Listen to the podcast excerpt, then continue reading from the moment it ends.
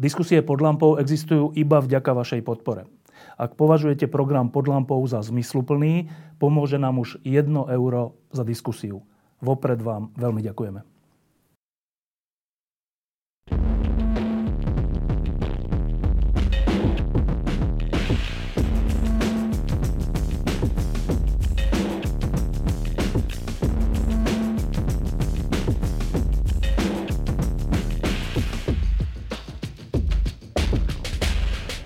Pred pár dňami sme tu v štúdiu pod lampou mali nového ministra zdravotníctva Mareka Krajčího a hovorili sme o tom, čo jeho vláda, respektíve jeho rezort, chce urobiť s rezortom, so zdravotníctvom, ktorý, ktorý je v zlom stave. Máme príliš veľa ľudí, ktorí zomierajú zbytočne v porovnaní s ostatnými krajinami.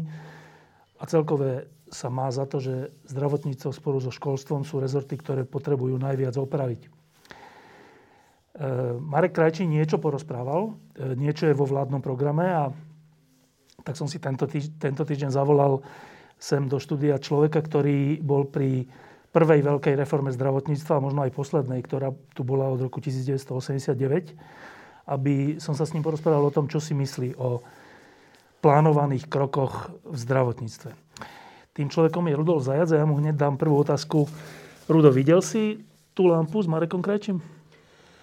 Žiaľ Bohu, áno. No, e, tak tým je asi povedané skoro všetko, ale dúfam, že nie. Ehm, prečo žiaľ Bohu? A, to je nepochybne slušný človek, ktorý ale ani šaj nemá o tom, čo slovenské zdravotníctvo, ako funguje a čo potrebuje. A, nemá ujasnené pojmy. On tu, v podstate aj titulka tvoja potom bola, že bude bojovať proti oligopolu, čo je ešte viac ako monopol. Oligopol, keď sa dvaja dohodnú. Ale snáď najväčší monopol má štát, tak čo bude bojovať proti štátu? A to sú len drobné slovičkárske, by som povedal, cvičenia. A žiaľ Bohu, pretože to, čo on hovorí, slovenské zdravotníctvo nepotrebuje. Niektoré údaje nie sú ani správne, niektoré údaje sú domyslené, ale nie reálne. A Mm, zle sa mi to hovorí, ale napríklad pomezme veľká téma bola alebo argumenty odvratiteľné úmrtia. Tu si treba ale povedať, čo sa pod tým myslí. To neznamená, že keď bude dobre fungovať ambulantný sektor a dobre bude fungovať nemocničný sektor, ani jeden nefunguje dobre a o dôvodoch, prečo nefunguje, môžeme hovoriť. Ale znamená, že musíme byť pripravení. Napríklad náhle mozgové príhody. No s odretými ušami teraz pomaličky začala tzv. Intervenčná radiológia, ktorú dodneska nikto neurobil klinickým odborom. To je spôsob, kedy pri nejakej mozgovej príhode, cievnej mozgovej príhode dokážu, ale len niektorí, lebo to chce prax, peniaze a tak ďalej, povedzme vybrať trombus z mozgovej cievy. U nás sa to robí veľmi málo. A aj keď ten pacient prežije, tam sú úplne presné krivky, že čím neskoršie intervenujeme, tým horší bude výsledný výsledok, až po invalidizáciu na vozičku, ochrnutý a tak ďalej. A v jednej veci tomu rozumiem, nám chýba excelentnosť na rozdiel od Českej republiky. Za Dzurindovej vlády, za druhej Dzurindovej vlády sme začali budovať tri kardioústavy. Bratislavský sme dokončili, Banskobystrický a Košický. Urobili sme aspoň tri onkologické ústavy, tým, že sme ich osamostatnili z bežných nemocníc, aby teda tie nemocnice, ktoré mali onkologické oddelenia, nedefraudovali peniaze tým, tým uh, uh, uh, ústavom. To znamená, vznikli samostatné onkologické ústavy. Je toho málo. Chýba nám veľa excelentnosti, chýba nám ešte aspoň jeden komplexný kardioústav, chýba nám napríklad komplexné vertebrogénne centrum, kde by sa riešilo všetko, lebo na pre Slovensko na päť miliónov obyvateľov stačí. Teraz sme virtuálne kardiocentrum, teraz. Dzurindová vláda dala štyristo miliónov korún na vznik detského kardiocentra. V dvetisícdvadsať sa to detské kardiocentrum bude otvárať, to znamená trvalo šestnásť rokov. Z toho dvanásť rokov Smer a dva roky, tri roky Radičová a tieto, kým vôbec z toho niečo vzniklo tak, aby sme mohli povedať, pre deti máme konečne komplexné pracovisko. Je hore vedľa Národného, onkolo, Národného ústavu srdcovo-cievnych chorôb. A z toho, čo teraz hovoríš, vyplýva, že tie, tých päťtisíc odvrátiteľných úmrtí, ktoré máme na Slovensku, ako keby navyše v porovnaní s krajinami, ktoré, kde zdravotníctvo funguje lepšie, sa neriešia tým, čo vláda navrhuje v programe? No tak tým už vôbec nie. To... Tá vláda tam navrhuje úplne iné veci. Odvratiteľné úmrtie je taká mantra, ktorú zaviedla ministerka, bývalá ministerka Káľavská. Tým argumentovala, prečo je dôležité urobiť tzv. Stratifikáciu nemocníc. Ja o nej nechcem dneska hovoriť, lebo to bude iná téma. Áno, musíme budovať excelentnosť, musíme budovať kvalitné prepojenia. V tom smere samozrejme áno, ale tiež musíme povedať, že nemôže to, nemôžeme si myslieť, že to urobí štát. Navyše najlepšie fungujúce, povedzme, intervenčné centrum pre náhle mozgové príhody je čiste súkromné. Nie preto, že by nemohlo byť štátne, ale preto, že bolo štátne a boli tam problémy, také, onaké, hentaké. Tí ľudia sa vychytili, samozrejme prešli do súkromného sektoru a dnes je to možno najlepšie stredoeurópske centrum, len musia sa preraziť aj také tie okolnosti, že neurochirurgovia, ktorí sú štátni, proti tomu bojujú, lebo majú pocit, že sú urazení. Kardiológovia, ktorí sú štátni, nie sú úplne stotožení, že tam majú posielať. Viete, pri operáciách srdca sem tam je komplikácia, preto to má vznikať pri kardioústavoch malo, že sem tam, jak baštangujú v tom srdci a to je horšie, funguje sa tam, zráža krv, tak sem tam môže nejaký ten trombus alebo embolus vyletieť.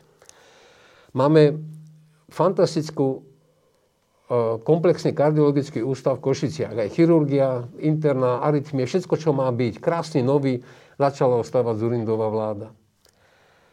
Trvalo dva roky, kým vôbec prerazili s tým, aby im Všeobecná zdravotná poisťovňa dala zmluvu na to, že môžu vyberať a môžu robiť tieto akutné zranenia, pretože tá Všeobecná, ako vždy, hospodárila zle a šetrila štandardne odjakživa, čo ju poznám, šetri peniaze tam, kde nemá a nešetri tam, kde má.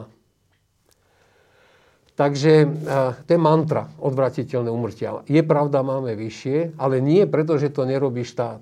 Možno naopak, že to doteraz robil štát, ich máme vyššie. Dobre, k tomu sa ešte dostaneme. A teraz k, tej, k, tej, k tým základným bodom ministra zdravotníctva Mareka Krajčího, ktoré tu pred týždňom povedal, alebo o ktorých sme sa bavili. E, taký jeden emblematický bod je tejto vlády, v, tom, v, tej, v tejto oblasti je ako keby spor s Pentou alebo snaha vytlačiť skupinu Penta zo zdravotníckeho trhu. Ja som sa na to priamo ministra zdravotníctva pýtal, či to chcú urobiť. A on povedal, že chcú urobiť to, zjednodušene povedané, že ten nárok, vynútiteľný nárok pacienta bude taký vysoký, že sa to súkromnej zdravotnej poisťovni neoplatí a preto vlastne buď zanikne, predá sa alebo niečo podobné. Ano. Dobre, a teraz chcem sa opýtať, že najprv úplne všeobecne. Ten zámer vytlačiť Pentu z trhu je nesprávny? To nie je o Pente. To je o filozofii. To je otázka, chceme konkurenciu, regulovanú konkurenciu v systéme, alebo chceme mať štátny, nie oligopol, ale supermonopol. Dnes už má štát dominantné postavenie, vlastne najväčšiu poisťovňu a vlastne najväčšie nemocnice. Je úplne jedno, či to je Penta, alebo je to Agel, alebo je to Svet zdravia, alebo je to, ja neviem ešte koľko všelijakých poskytovateľov tohto typu máme. Tu fungujú nejaké mantry a tieto mantry ako sa stále opakujú. Prvá mantra, ktorú, a začnem tam, pretože to je dôležité, minister povedal, že vlastne Zajac s Pažitným, a musím povedať, že Zajac s Pažitným, vpustili trh. Takže to je holý nezmysel, ten trh tu bol od roku deväťdesiat, už aký bol, taký bol. Celé prostredie okolia zdravotníckych zariadení je trhové. Lieky sú z trhového prostredia. Energie sú z trhového prostredia. Potraviny sú z trhového prostredia. To znamená, ten trh tu je. My sme ho nevpustili. Po druhé spieval, čo má pravdu, a s tým by sa dalo súhlasiť, aké výborné boli tie ó en zet, tie kunzy, teda tá hierarchická štruktúra nemocnice prvého typu a tak ďalej, čo si všetci pamätáme. Problém je, že Zajac s Pažitným došli v roku dvetisícdva, keď už ambulantný sektor bol odčlenený od štátu, jednoducho bol spri, spriva odštátnený, oni tomu hovorili odštátnenie.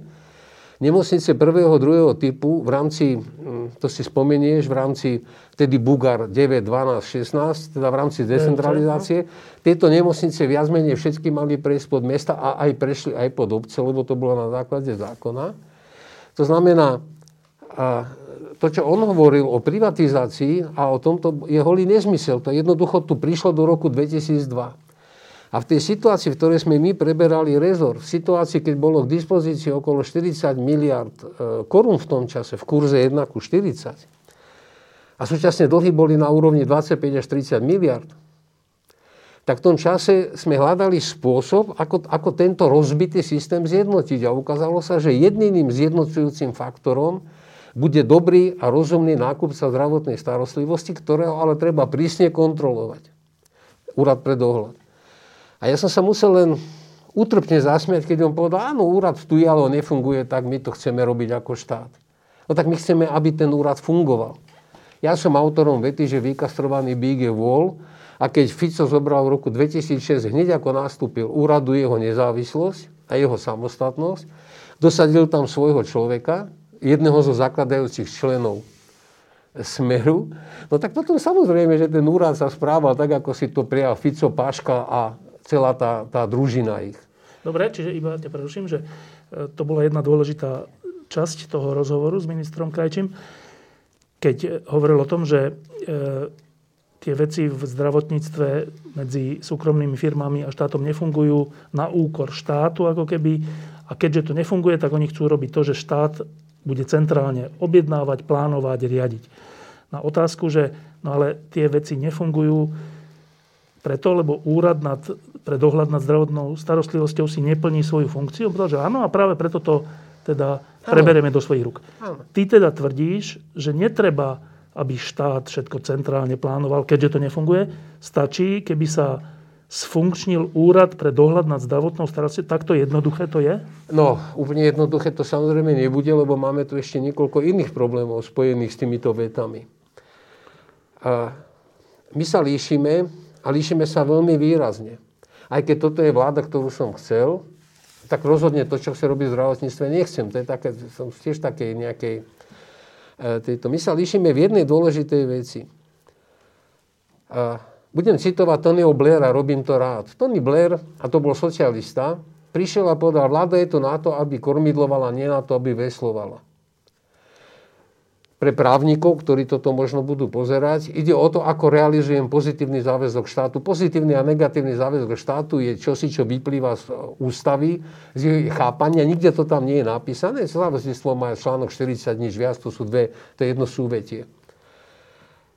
A celý ten problém je v tom, že samozrejme, ten systém dnes naozaj nefunguje. Je už irelevantné, dvadsiateho deviateho, ktorého je dneska apríla, hovorí, že nefunguje preto, alebo preto, že to Fico, alebo to Paška, alebo to ten, alebo to onen. Fakt je, že nefunguje. A mňa skôr zarazilo také tie naivné jeho vývody práve k štátu.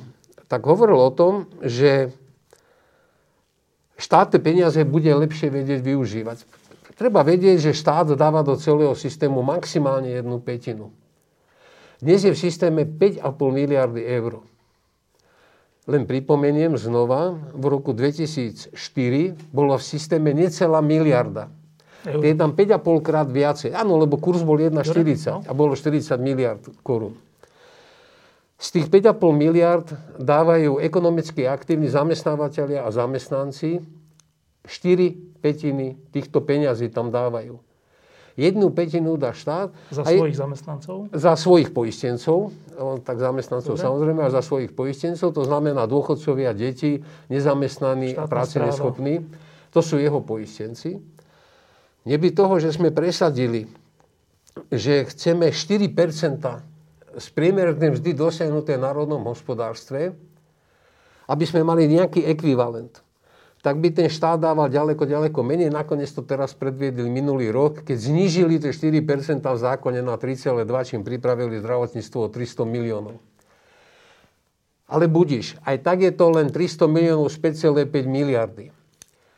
Pán minister vyhlásil, že on ako štát do toho budú dávať nula celá tri percentá há dé pé, Pôvodne to bolo dé pé há, ale berme to, že máme em pé há, há dé pé a dobre. dé pé há. A keď sa ma raz Dzurinda pýtal, čo to je vlastne em pé há, to je Master of Public Health, tak ja som povedal, pán premiér, neviem, ale je to niečo medzi há dé pé a dé pé há. Tak ale prosím, bez žartu. To bude robiť, povedzme, dvesto miliónov tento rok a na budúci vyše. Rok tristo miliónov eur. Navyše. A navyše čoho? Navyše tri celé dva percenta, ktoré dávajú voči podľa platného zákona, hm. navyše štyri percentá. Navyše to viazlo na há dé pé, lebo to je najstarší lekársky sen. Ty si pamätáš, keď boli tie štrajky, keď som už končil ako minister, tak všetci lekári, čo boli v jednej takejto lampe, ešte v slovenskej televízii, spievali o há dé pé. A keď som sa ich spýtal, či vedia vôbec, o čom je reč, či vedia, čo to je há dé pé, tak tam len nakričali, že čo ich ja budem skúšať a že ich vydieram a vyhrážam sa im. A celý ten repertoár tam spustili v jednej minúte. To znamená, že štyri pätiny všetkých zdrojov dávajú ekonomicky aktívnym. A ekonomicky aktívnym, ale každému občanovi je skoro jedno. Či je v súkromnej nemocnici, polosúkromnej nemocnici, verejnej nemocnici, to sú tie, alebo či je v štátnej nemocnici. Či ide v súkromnej záchrannej službe, alebo bude v štátnej záchrannej službe. Ale vôbec mu nie je jedno, ako to funguje. Vôbec mu nie je jedno, ako sa k nemu správajú. To je z pohľadu občana dôležité, lebo to, síce to medicínsky nemá význam, lebo aj dobrý doktor môže byť naprostý blb a zlí doktori môžu byť strašne milí. Nakoniec kauza doktor Cvach, to si pamätáme my pamätníci. Takže tá celá predstava, že, že, že toto by mohlo fungovať, je márna. A teraz tomu úradu, a či jeho, je to jedna z podmienok. Samozrejme, treba úplne inak sa postaviť k nároku. Tam si pán minister plietol niečo ako nárok, niečo ako štandard a už vôbec zabudol spomenúť, len spomenul, že však aj ja som povedal, že už by som to nebral, to sú poplatky spojené za služby. To bolo tých päť a dvadsať korún. Keď dneska povieme našim ľuďom, že budú platiť päťdesiat korún, čo je euro šesťdesiat za deň hospitalizácie, tak sa budú čudovať, či sme sa zbláznili. Že tak málo. Však, však za to ani zápalky pomaly ne, nekúpia. A kombinácia všetkého plus dobrá regulácia trhu. Všetci hovoria Penta. Penta to nie je jediný súkromný hráč. Všetci, všetci ambulantní lekári sú súkromní. To je jedenásť tisíc ľudí. Len to je v malom. Všetky lekárne sú súkromné. Aj proti tým budeme nakoniec bojovať. Veľa z nich má tiež Penta, treba Prosím? povedať. Veľa z nich má tiež Penta. Penta má jedenásť percent, tak jaký oligopol. deväťdesiat percent lekární má niekto iný. Buď lekárnici, alebo napríklad pán Juri, ktorý síce bojuje proti krížovému vlastníctvu, a jeho rukopis v tom programovom vyhlásení vlády sa dá aj vidieť. A to je napríklad v tej vete, že lekárnikom treba dať viacej kompetencií. To je najstarší spor, ktorý tu beží, že či právnická osoba a lekárnik, ako sa tam budú navzájom správať, lebo oni sú zamestnaní. Penta má jedenásť percent lekárne, alebo dvanásť percent, no nemá žiadne dominantné postavenie. A tu je strašne veľa súkromného. A teraz postupne začneme bojovať proti súkromným, tak začneme rovno proti ambulantom, ktorých ale budeme údajne podporovať. A potom neskôršie, ak bude čas, poviem, prečo ich treba podporovať, ale ako. Budeme budovať proti súkromným alebo verejným nemocniciam. A teda len tie štátne budú tie dobré. Pritom tie hospodárske výsledky štátnych nemocníc sú vždycky najväčšia katastrofa, lebo to si aj ty sa ho pýtal. Ja, pán minister, už ste videli fungujúci štátny podnik? Lebo tak nejako tá otázka znela. Ale kľúčovým je, keď tu máme tri prvky. Keď tu máme nákupcu zdravotnej starostlivosti, v našom prípade aj v súlade s ústavou zdravotnej poisťovne, ktoré by si mali konkurovať, aby sa uchádzali od toho klienta, lebo normálny klient, keď mu poisťovňa neurobi, čo mu na očiach uvidí, tak odíde. Poskytovatelia tých všetkých možných služieb od, od obvodiačika, neviem, nejakej dedinke, až po vrcholné mozgové centrum. A potom, aby toto všetko hralo v prospech pacienta, tak to má byť tretí pilier tejto moci a to je nezávislý regulátor, ktorý sme nazvali Úrad pre dohľad nad zdravotnou starostlivosťou, ktorý tvrdo zasiahne, pokiaľ poisťovňa si nebude plniť svoje povinnosti a nenakúpi tú zdravotnú starostlivosť v rozsahu, veľmi podotýkam, ktorý zo zákona musí mať, lebo máme od roku dvetisícštyri aj zákon o rozsahu. Bude tvrdo postihovať poskytovateľov všetkého typu, ak neposkytnú tú zdravotnú starostlivosť v rozsahu, ktorý bol poisťovňou objednaný a neposkytnú to lege artis, teda podľa dobrej praxe, ak sme dneska tomu hovoria.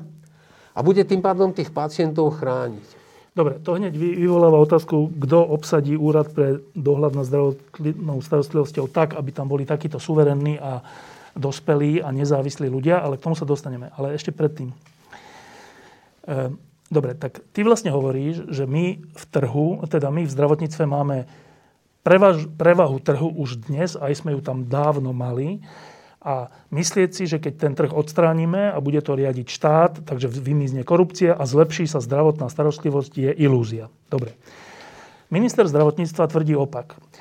Tvrdí to, že keď sa dnes pozrieme na fungovanie zdravotníctva, tak podľa rôznych ukazovateľov, keď sa porovnáme s inými krajinami, tak sme na tom horšie, s porovnateľnými krajinami, tak sme na tom horšie. Skúsenosti pacientov, ľudí, ktorí, ktorí sa, sa potýkajú so zdravotníctvom, to potvrdzujú, že to nie je v poriadku. A to za trhu. Čiže minister sa na to pozerá takto, že dobre, tak bol tu pokus dať tam čo najviac trhu, tak aby to fungovalo, aby bola konkurencia, všetko. No ale výsledok je, ľudia sú nespokojní, štát je nespokojný, viac nám ľudí zomiera, nefunguje to dobre. Tak asi, predpokladám, že ich úvaha je taká, že dobre, takže keďže, ne, keďže sa ten pokus s trhom nevydaril, skúsime to so štátnym zdravotníctvom. Bude len jedna poisťovňa, tak ako je vo Veľkej Británii, alebo neviem kde, aj v demokratických krajinách. Snáď to prinesie zlepšenie. Čo by si im na toto povedal? Štátne zdravotníctvo sme tu mali. Mali sme ho. Nakoniec je skoro jedno, vlastne čo pod tým rozumieme. Spomenul si Veľkú Britániu. Veľká Británia nemá poistný systém, ale tzv. Daňový systém. Platí sa zdravotnícka daň a štát je súčasne aj nákupca zdravotnej starostlivosti. A to britské zdravotníctvo je relatívne veľmi mizerné. To je všeobecne známe, to ja tu nevymýšľam, pretože ľudia sa dlho čakajú na zdravotnú starostlivosť, ďaleko dlhšie ako na Slovensku, ďaleko v menšej miere a ďaleko v horšej kvalite sa im tým prvým kontaktom dostane. Alebo španielské to poznám dokonale, lebo tam sem tam žijem. Keď pokojne pacient, ktorý má migrénu v Španielsku, čaká osem mesiacov na špecialistu, aby ho vyšetril, pričom migréna je v podstate taká závažná bolesť hlavy, že sa to skoro nedá prežiť.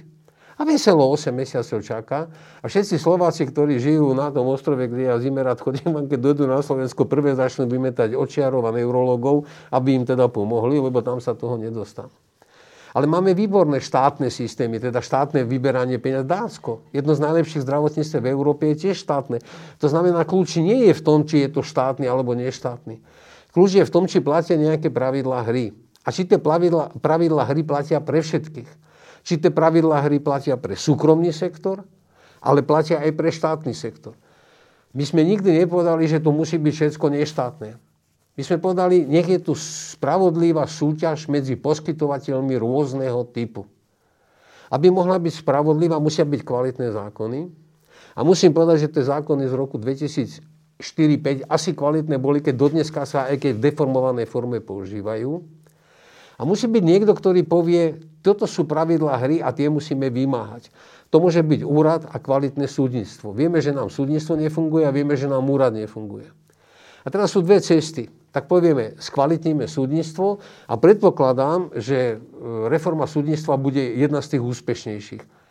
Nie preto, že by bola nejaká geniálna, ale pretože v akom stave je súdnictvo dnes, tak to už skoro je umenie nezreformovať, keď sa trošku chce. Bavíme sa, že úrad. To nie je o tom, kto bude predsedom úradu. To je o tom, aké postavenie úrad získa. Za Zajaca, v úvodzovkách, predseda úradu bol voliteľný parlamentom a nebol odvolateľný nikým iným, iba parlamentom. Samozrejme, keďže to bolo bežným zákonom, tak prišiel Fico, zmenil túto novelu, lebo mu tam všetci odhlasovali všetko, to znamená Fico, Slota a Mečiar. A predseda úradu sa stal odvolateľný a menovateľný vládou. Tým pádom sa stal úradníkom vlády, alebo ja neviem, úradníkom, to je jedno. Stal sa niečím, čo už byť nemal. Majú ústavnú väčšinu? Tak nech ústavným zákonom zabetonujú toho predsedu úradu. Aby ho nemohla ďalšia vláda len tak, že sa tam zozbiera nejaká zmeska pohrobkov Fica a nejakých nováčikov cez, cez Kotlebu a nejakých zbytkov Sme rodina, alebo čo tu vznikne po tejto vláde, možno budú, to len preháňam v budúcnosti. No tak ústavným zákonom, ústavné väčšiny sme tu mali doteraz dvakrát. Prvá Dzurindová vláda a táto vláda Matovi, Igora Matoviča. A to nie je všeliek, ale je to jeden z krokov. Druhý z krokov je nastaviť ekonomické parametre. dva a dva sú štyri, to nie je ani tri, ani päť, ani skoro tri, ani skoro päť. Pre každého musia platiť rovnaké parametre. Keď môžu hospodáriť súkromné poisťovne v zisku, musí hospodáriť aj štátna. Keď môžu súkromní poskytovateľa byť v zisku, a to sú nielen tí lekári, znova, oni sú všetci súkromní. Však nebudú robiť zo stratov, nebudú z domu skladné knižky nosiť, aby prežili. Však to nikto neurobí. Tak musia byť aj štátne nemocnice v zisku. Proste musia byť. Keď nebudú, nech zaniknú.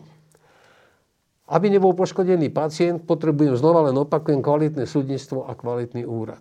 Nič z toho sa v programovom vyhlásení ani omylom nedostane. A potom dojdú tie perličky, ako je nepochopenie. Možno k tomu ešte prídeme, ja zatiaľ poviem, prvá z takých dobrých perličiek, ktorá vstúpi do učebníc, e, ako sa to nemá robiť, je tzv. Pripoistenie, ktoré tu pán minister spomínal, ako zázračný liek. Ak bude záujem, vysvetlím, prečo je to holý nezmysel, tak ako to spomínal. Dobre, a teraz ešte raz sa k tomu vrátim, lebo... Áno. Možno som nepochopil otázku. Pochopil, ale že... V mojom veku je to už tak. Ešte to dovysvetlí, že... E, Ak je to tak, že táto vláda v oblasti zdravotníctva je viac etatistická, viac na strane štátu a jeho kompetencií, čo tak vyzerá, viacej ľudia to hovoria, ktorí sa v tom vyznajú, tak e, z toho by vyplývalo, že tie predošlé vlády boli menej. No dobre, tak ak boli menej a ak tam nechali nejaký ten trh, tak ľudia majú pocit, a to je dôležité, že ten trh nefungoval a že, že to zdravotníctvo bolo zneužívané. Poviem len taký príklad. Bývalý predseda parlamentu, teraz sa píše všelide v novinách, že aký veľký... E, štyri pé aký, sa mu hovorilo v našich kruhoch, štyri pé. Aký veľký majetok vlastne budú dediť jeho potomkovia a z čoho bol ten majetok? Predpokladá sa, že zo zdravotníctva. Je to možné. A teraz takýchto príbehov ľudí, ktorí enormne bohatli v oblasti zdravotníctva, košická skupina, hentaká skupina, je veľa. To znamená, znova sa pýtam, že ľudia, ktorí sa na to pozerajú a hovoria si, však to zdravotníctvo je zneužívané súkromníkmi, tak si povedia, že tak im klepnime po prstoch a nech to riadi štát. To, to, je, to je to, čo oni hovoria. Ty si proti tomu? Hm, tak som proti tomu, aby to riadil štát, pretože štát to neurobi dobre, samozrejme. Mám s tým päťdesiatpäťročné skúsenosti. A oni by povedali, no ale ani trh to neurobil dobre. A, takto. Nehovorme, že to neurobil trh. Hovorme, že to urobil... Ficové zdravotníctvo. Ja som jeden z mála ministrov, ktorý som nikdy nehovoril to moji predchodcovia. Ja som prišiel v roku dvetisícdva do situácie, keď to bolo naozaj katastrofe. Nikdy som nepovedal, že to Javorský, alebo Šagát, alebo Kováč, že to my, my nič, to oni. To, že títo chlapci, čo tam teraz prišli, ako prvú vetu povedali na čele s Matovičom, že to všetko Pelegrinino, tak dobre, tak sa lepšie cítili v tom prostredí. Ale tá otázka by sa dala postaviť inak. Tak Rudo, keď to všetko bolo dvanásť rokov na hlavu, tak nie je jednoduchšie to postaviť na nohy, ako keď to je na hlavu, tak to ešte aj zotníme. To znamená, tá otázka pre mňa neznie, že keď tu Pavol Páška si... Ja som autor výroku, že, že, že brali bagrom, že to je byzantský spôsob, ktorý bagrom bral. Však to niekde v Smetám ten Kremparský aj uverejnil, lebo sa mu to páčilo. To znamená, moja otázka je, keď niečo nefunguje, tak to zabijem a poviem, bude to inak, lebo štát, ani neviem prečo poriadne, ani to neviem vyargumentovať, ani nemám k tomu nejaké analýzy, ani k tomu nemám nejaké čísla. Len mám tu morálnu, morálnu nahnevanosť, že v zdravotníctve súkromníci kradnú. Áno, ale všimnime si, dvanásť rokov tu Fico vládol a nepamätám si, že by ho kvôli zdravotníctvu niekto nevolil. Vieš, to je také, že, že ľudia, áno, sú nahnevaní, lebo im to nefunguje a súčasne sú nahnevaní, lebo na školstvo, zdravotníctvo a futbal sú tu, je tu päť miliónov odborníkov. Ne, to je iná otázka, ale že ale, tí ale, politici, ale ktorí došli... Ale zaregistroval si, že by niekto povedal, no ja Fica nebudem voliť, lebo, lebo nebyť Kuciaka, tak Fico ešte dneska tu veselo má svojich no, dvadsaťpäť percent. No, to možno nie, ale to neviem. Ale, ale dôležité je, že... Ne... O zdravotníctve teraz nebudú rozhodovať voliči, ale ľudia, ktorí boli no, zvolení. No, voliči tým, koho zvolia, no, samozrejme. A tí ľudia, ktorí boli zvolení a majú väčšinu, a v tej väčšine majú veľkú väčšinu ešte, tak tí proste hovoria, že S trhom to nevyšlo, ano. V zdravotníctve. Ano. My to skúsime inak. A teraz, vnímaš toto ich rozhodnutie ako katastrofu? Áno. Katastrofu pre zdravotníctvo? Áno, pre ľudí. V zmysle, že bude ešte viac odvrátiteľných úmrtí? Ak dobre počúvajú, čo teraz poviem, a čo som už hovoril, ak investujú do excelentnosti, to znamená, vzniknú ďalšie centra pre intervenčnú radiológiu, čo je dneska najmodernejší spôsob. Prestanú tolerovať tie nezmyselné šarvátky medzi neurochirurgami, ktorými tu bola Bratislava. To sa týka odvratiteľných úmrtí. Prestanú počúvať všelijaké hlúposti okolo, okolo tzv. Stratifikácie. Ja viem presne, čo chceli dosiahnuť, ale rozhodne nie tak, ako to oni chceli urobiť. Tak samozrejme to sa dá odstrániť. Nebude aj keby to... to bolo štátne? Aj keď to bude štátne, keď to bude pološtátne, keď to Dobre, bude neštátne. Dobre, prepáč, tak to je zaujímavá informácia, že počet odvratiteľných úmrtí, teda ľudí, ktorí zbytočne zomrú vinou zdravotníctva jeho stavu, sa dá znížiť, aj keď to bude štátnejšie než doteraz. Keď to štát urobí, čo keď má. Keď to štát urobí, čo má. Štát. Dobre. Keby povedali, dobre. urob to, nech to, nech dobre, to, dobre, rozumiem, nech ale to že... robí súkromník, tak to aj tak sa to dá, aj tak sa to dá, ale to, to znamená, že tá katastrofa v, zmys, v, teda v smere, že keď bude viac štátu, nebude v, prvoplánovo v odvrátiteľných úmrtiach, ktoré narastú, lebo nemusia, keď, keď to štát sa o to postará, ale teda v čom bude tá katastrofa? A pokiaľ štát vytvorí podmienky, a to je veta, za ktorou si stojím. Či už to urobí sám, alebo to umožní urobiť komukoľvek za dobre definovaných podmienok a dobre definovanej prísnej kontroly a investujeme prostriedky nie do pedikúr a manikúr, ale investujeme prostriedky do excelentnosti, tak jak to robia Češi. Tak? Tak potom samozrejme nám počet odvratiteľných úmrtí klesne. To sme, to sme pochopili. No. Aj te, či štát a, neštát. Či, áno. A teda, kde sa prejaví tá hrôza toho, že bude... že trh nahradí štát zdravotníctve. Že štát nahradí trh. Hm? Trh nenahradí štát za tejto tak, vlády no, určite, ale nahradí trh. To nebude hrôza v takom poniemaní. To katastrofálne rozhodnutie. Ne, nebude to len taká katastrofa. Akurát za viacej peňazí budeme poskytovať menej muziky. Však, ale to je katastrofa, nie? Tak. Keď sa to týka zdravia, tak je to katastrofa. Pozri sa. tridsať rokov za socializmu, odkedy som dospel, lebo som promoval v sedemdesiatom piatom teda poznám zdravotníctvo od sedemdesiateho Sme sa ráno budili s otázkou, nepoznáš nejakého doktora, keď sa niečo dialo. Známe ho, no. V podstate ďalších tridsať rokov od roku deväťdesiat doteraz sa budíme s tou istou otázkou, nepoznáš nejakého doktora? Možno v, v tom období dva, dva, dva, štyri a šesť a možno to ani nebolo, že to bolo príliš krátke a nemohlo to ukázať, sa možno akorát ľudia zobudili s tým, že ja som dal už päťdesiat korún, tak čo už chcete odo mňa, ale ešte ma. To tam bolo dosť často, sme videli aj počuli. Aj to tie prieskumy, povedzme, Fokusu ukázali. Zdravotníctvo nefunguje na princípe podnik skrachuje a zajtra zavrieme krám. Hej, podnik skrachuje, robotníci dostanú výpoveď, detva, ja neviem kde, hodzde, nechcem teraz nikoho menovať a zajtra je porané. Zdravotníctvo funguje na princípe, nefunguje tak dobre, ako by za tie peniaze mohlo.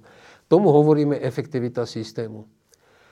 A pán minister, keď príde, musí dávať čísla na stôl. Nemôže mať pocity. On povedal, že tu máme najviac odvratiteľných úmrtí. Ale nepovedal, kde ich majú inde a koľko. Koľko je v Maďarsku, koľko je v Polsku. Lebo to sa dá poznať. Sú merateľné čísla, napríklad efektivita systému. Nie je to tak úplne jednoduché, ale znamená to toľko, že output lomeno input. Koľko som dostal z toho, čo som do toho dal. Nemá to nič spoločné s objemom peňazí. A vieme, že v Európe najefektívnejšie systémy sú niekde na úrovni Holandska. Tam je to skoro jedna ku jednej. Ono sa vždy niečo stratí, ale povedzme, nech je tam efektivita nula celá deväťdesiatosem. A za druhej Dzurindovej vlády bola efektivita slovenského systému nula celá sedemdesiatdva. dvadsaťosem halierov z korunky, alebo dnes dvadsaťosem centov sa strácalo. Proste boli tam dané a nefungovali v prospech zdravotníctva, v prospech ľudí. Za druhej Dzurindovej vlády sa tými razantnými, niekedy aj veľmi nepríjemnými opatreniami tá efektivita začala, Češi mali vtedy asi nula celá osemdesiattri, sme sa veľmi priblížili k českej. My sme boli na nula celá osemdesiatjeden. To meranie efektivity je veľmi komplikované. Robil to í ef o inštitút v Mníchove, čo je, čo je v podstate Mercedes medzi ekonomickými analytikmi. A potom to v roku dvetisícdesať skúsil zopakovať há pé í, to znamená, vtedy ešte boli spolu Peter Pažitný a Tomáš Salaj a tí ďalší dvaja. A to skúsili kontrolovať úplne presne, im to nevyšlo, lebo tam treba, to je multiparametrálne a tie parametre treba poznať. A v krajine, kde nefungujú dobré dáta a kde nefungujú, čo je pre zdravotníctvo typické. Problém je, že slovenské zdravotníctvo od roku dvetisícšesť znova išlo do nízkej, nižšej efektivity, začalo strácať. To znamená viacej peňazí, a ja to zase poviem tak zjednodušene, je tam päť a pol krát viacej peňazí, ale slovenské zdravotníctvo ani zďaleka nie je päť a pol krát lepšie. Skôr by som povedal, že skoro by som povedal, že nie je ani tak dobre, ako bolo na konci roku dvetisícšesť. No a to je tá otázka, že keď teda tvrdíš, že to, čo chce urobiť vláda, teda viac štátu v zdravotníctve, spôsobí menšiu efektivitu v zdravotníctve, znamená to, že programom tejto vlády, jeho dôsledkom bude, že v zdravotníctve dostaneme horšie služby ako dnes? To by som možno nechcel tvrdiť, pretože neviem, čo to všetko urobí, ako ďaleko zajdu. Či budú vybíjať svoju energiu tým, že budú rozmýšľať, ako zničia Pentu, a či budú vybíjať svoju energiu, že budú rozmýšľať, ako spravia štátnu distribučnú spoločnosť a štátne záchranky. Ja som jeden z mála ľudí, ktorý som mal príležitosť vidieť uh, tie do programové vyhlásenie vlády vo verzii jedna, to bolo zo štvrtka, vo verzii dva, to bolo z piatka a potom to finálne, čo bolo z nedele. A teda tam sa veľa nezmenilo, len slovo, slovy sa upravili. Nehovorím o tom, že vypadol COVID a nehovorím o tom, že niektoré úplne nezmysly, ktoré už hučali, aj tomu Matovičovi to hučalo, odtiaľ vyhodili. Ale obsah je rovnaký, len je to inak povedané. To si netrúfam povedať. Ja si trúfam povedať, že ďaleko rýchlejšie a ďaleko lepšie to slovenské zdravotníctvo zrekonštruujeme, keď ho postavíme z hlavy, kde teraz stojí za posledných dvanásť rokov, na nohy. To znamená... Čo, ak nie viac štátu? To znamená, štát nech ostane, kde je. Ja nechcem, aby ho bolo menej, netúžim potom. Nech život ukáže v konkurencii. Významne zvýšiť reguláciu. Významne zvýšiť reguláciu. A teraz dojdú tie kľúčové kroky. Do roku dvetisícštyri platilo, že ústava nám bráni spoplatniť zdravotníctvo. Že to proste nejde. Ja keď som bol na návšteve u prezidenta, vtedejšieho prezidenta Gašparoviča a kancelár bol Číč, tak obaja tam svorne plakali, ako to súvetie, lebo to je z listiny, v článku štyridsať, každý má právo na bezplatnú zdravotnú starostlivosť na základe zdravotného poistenia, na zdravotnú starostlivosť, lieky a zdravotnícke pomocky, čiarka, za podmienok uvedených v zákone. Tomu sa hovorilo v mojich čias, že teda, keby tam bolo, že v rozsahu uvedený v zákone, tak by to bolo všetko fajn. Gašparovič a Číč mi hovorili, jak nechceli tú druhú vetu. A potom sa to dá prečítať aj tak, každý má právo na bezplatnú starostlivosť na základe zdravotného poistenia. A čo nebude poistené, to nech si ľudia platia. To súviete, tak ako ho Ernest Valko a iní ústavní právnici čítali, je za podmienok uvedených v zákone, že musí byť zákon, ktorý povie, čo môže a čo nesmie byť platené a za čo. Ten zákon vznikol, volá sa zákon o rozsahu. A definuje možnosti, ako určíš nárok poistenca na úhradu z verejného zdravotného poistenia. Plnú, čiastočnú alebo žiadnu. Aj dneska nemáme úhradu, interrupcie sa dneska nepreplácajú zo zdravotného poistenia, antikoncepcia sa neprepláca a veľa iných vecí. To znamená, musí vláda dokázať definovať nárok poistenca na úhradu z verejného zdravotného poistenia. To, čo nebude v nároku, poistenec buď si doplatí z vlastného vrecka, ak tam bude čiastočná, alebo sa na to poistí. To je to tzv. Pripoistenie, ktoré si pre... To je tzv. individuálne poistenie, ktoré existuje. Však e, koľkokrát si ročne ideš do zahraničia? Raz ročne ide skoro každý, tak teraz nie, lebo COVID. Veď máme krásne e, zdravotné individuálne poistenie, ktoré existuje, existuje tu v podstate odjak živá.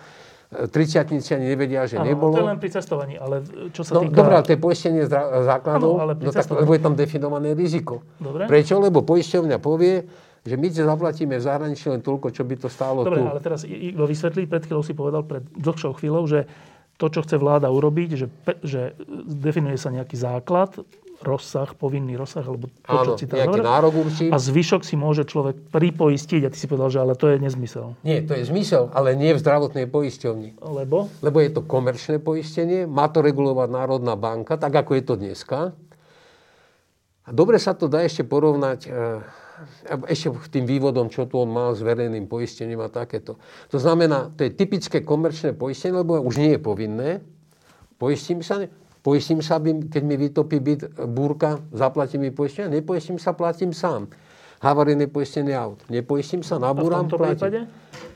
Takže to je individuálne poistenie, spadá pod Národnú banku, je v zákonoch, netreba ho vymýšľať, nemusíme vymýšľať práškový cukor, ale reguluje to Národná banka, je čiste komerčné. Nemá nič spoločné so zdravotným poistením a aj z dôvodov istej bezpečnosti nie je dobré, aby obidve poistenia boli na jednom účte, teraz to preháňam, v jedných rukách, tak všeobecná poisťovňa, myslím zdravotná, verejná zdravotná poisťovňa bude poisťovať povinne a súčasne bude poisťovať individuálne, ktoré oni volajú pripoistenie. Tak čo to je za nezmysel? A kto už potom dokáže, a kto to bude regulovať? Úrad, ktorý nefunguje? Alebo keď aj bude fungovať? To znamená, to treba prísne oddeliť. To je alfa omega celého. Ale samozrejme, že sa rozvinie.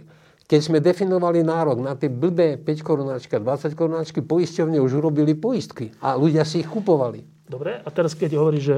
Dobre, tak aby som si to vedel predstaviť v konkrétnom, lebo oni to tak hovoria, že napríklad, keď si idem dať odoperovať koleno, alebo nejaký kĺb, alebo niečo umelé, tak keď za nejaký materiál bude ako keby v úvodzovkách zadarmo, to bude v rámci toho nároku, v rámci toho poistenia, ale keď sem ten lepší materiál, tak sa takzvané pripoistím. Dobre. Otázka, ktorý je ten lepší? Neviem, ja sa v tom no, potom, ale ak si to pripoistíš, keď nevieš. Ako čo, ja ti prvám poviem, Štefan, dostaneš budem, lepšiu, na operáciu kolena, tak dostaneš lepšiu chlopňu alebo horšiu chlopňu? No tak asi existujú lepšie a horšie, nie? Nie, neexistujú. Materiály neexistujú lepšie a horšie? Neexistujú. Nemáme právo dávať pacientom horšie. Môžeme právo podľa zákonov, ktoré platia od Zajacových čias, neexistuje. Ale vysvetlím to. To je dobrý príklad. To je nárok. Kľúčová otázka je, dáme do nároku napríklad, čo on spomenul, nejakú iný typ operácie, a to je ten najklasickejší, že žlčník vybrať otvorenú operáciu alebo laparoskopicky. On je laparoskopicky, dá len pichnúť. Je laparoskopicky drahší. A prvá cesta je, je ísť laparoskopicky, lebo je to pre pacienta výhodnejšie. Miesto troch týždňov a nie je rozrezaný jak žaba. Tam bude dva alebo tri dní max. To Jeňokorda tam bol tri dní. Každý iný už na druhý deň ide, ak nie je komplikácia. To žartujem a Jeňa srdečne pozdravujem. Ovšem, v ekonomických dôsledkoch pacient po laparoskopickej operácii za tri štyri dní môže ísť do práce. Po kerovom reze na otvorený žlčník, ktorý sa musí urobiť, keď sa laparoskopia nedá urobiť, alebo sa nedarí, pôjde do práce za tri mesiace. Tak ktorá je lacnejšia tá operácia? Samotný výkon je samozrejme lacnejšia otvorená operácia. Ale z pohľadu ekonomického je samozrejme tá modernejšia laparoskopická lepšia. Čiže? Ako môžem osemdesiatročnej, vy ste sa to bavili o endoprotézach, že titanová. Endoprotézy v zásade rozdielujeme na dva typy. Ak má C certifikáciu, len dva typy. Revízna a nerevízna. Revízna je taká, ktorú možno ešte v budúcnosti budeš musieť vymeniť. Nepochybne osemdesiatročnej babičke už netreba dávať revíznu, lebo životnosť endoprotézy je pätnásť až dvadsať rokov. Ale mladým treba dávať revíznu. Ale povieme, že tebe dám drevenú, lebo si vo verejnom. To je ten nezmysel tých komunistov, ktorí to majú všetci v hlave a tých rovnostárov. Alebo že tomu dám hrdzavú šošovku, čo ten Izák vozil, to je Fjodorové, neviem, aké strašné šošovky. Nie. Princíp nemôže byť vnútri. Nemôže byť, že tebe dám lepšiu a tebe dám horšiu. Nárok sa takto nedá definovať. Môže byť štandard. Pre štandard je dobre si uvedomiť, a to oni stále používajú v čítane ministra, štandard je niečo, čo súvisí viac menej so službami. Ja sa potrebujem dostať z Bratislavy do Košíc. Štandardne ma tam prepraví ten vlak. Teba v prvej triede a mňa v druhej triede. Akurát ty máš lepší komfort. Ale rovnako v rovnakom čase a za rovnakých podmienok sa do tých Košíc dostaneme. Celý ten štandard spadá do ubytovania, môže byť strava a la carte, môže mať sestra minisukne a neviem čo, môže byť farebný televízor a za to si bude priplácať. Tomu musíme definovať, čo je štandard. Čiže ty hovoríš, že to priplácanie, respektíve pripoistenie... Tri spôsoby priplácania. Nemôžu byť za lepšie liečenie? Neexistuje lepšie a horšie liečenie. Ne, nemôže, nesmie. Nie, ale sa môže sa niečo iné. Si sa ho pýtal, čo by sa dalo spoplatniť? Pripoistiť. Spoplatniť. Keď to spoplatním, môžem pripoistiť. No. Pokiaľ v nároku budem definovať, že za operáciu žlčníka mi zaplatíš tvoj príspevok pri operácii, ktorá stojí povedzme tisícdvesto eur, päť eur, teda budeš mať spoluúčasť päť eur, a za také a také a také. To už je spoplatnenie zdravotnej starostlivosti v rozsahu stanovenom zákonom. Tak potom ty si povieš, no tak dobre, päť eur mám, nebudem sa poisťovať. A potom za to, za to, tretina chorôb sa dá takto. To nemaj, že si uplatíš, lebo komunisti a sociálni rovnostári, ak možno sa mi podarí podať, čo tým myslím, stále vidia len čiernu a bielu. Veď tam môže byť len spolúčasť. A symbolická, päť eur, desať eur, tri eur. Tam nepotrebujeme, aby si pacient platil operáciu. Ale nemôžeme si dovoliť predstaviť, že ty ležíš na stole na Národnom ústave srdcových chorôb a teraz doktor začne s tebou vyjednávať. No tak dáme vám lepšiu chlopňu, alebo horšiu, krajšiu, alebo škarečiu, väčšiu, alebo menšiu. Nemá šancu sa rozhodnúť. To sa nesmie stať.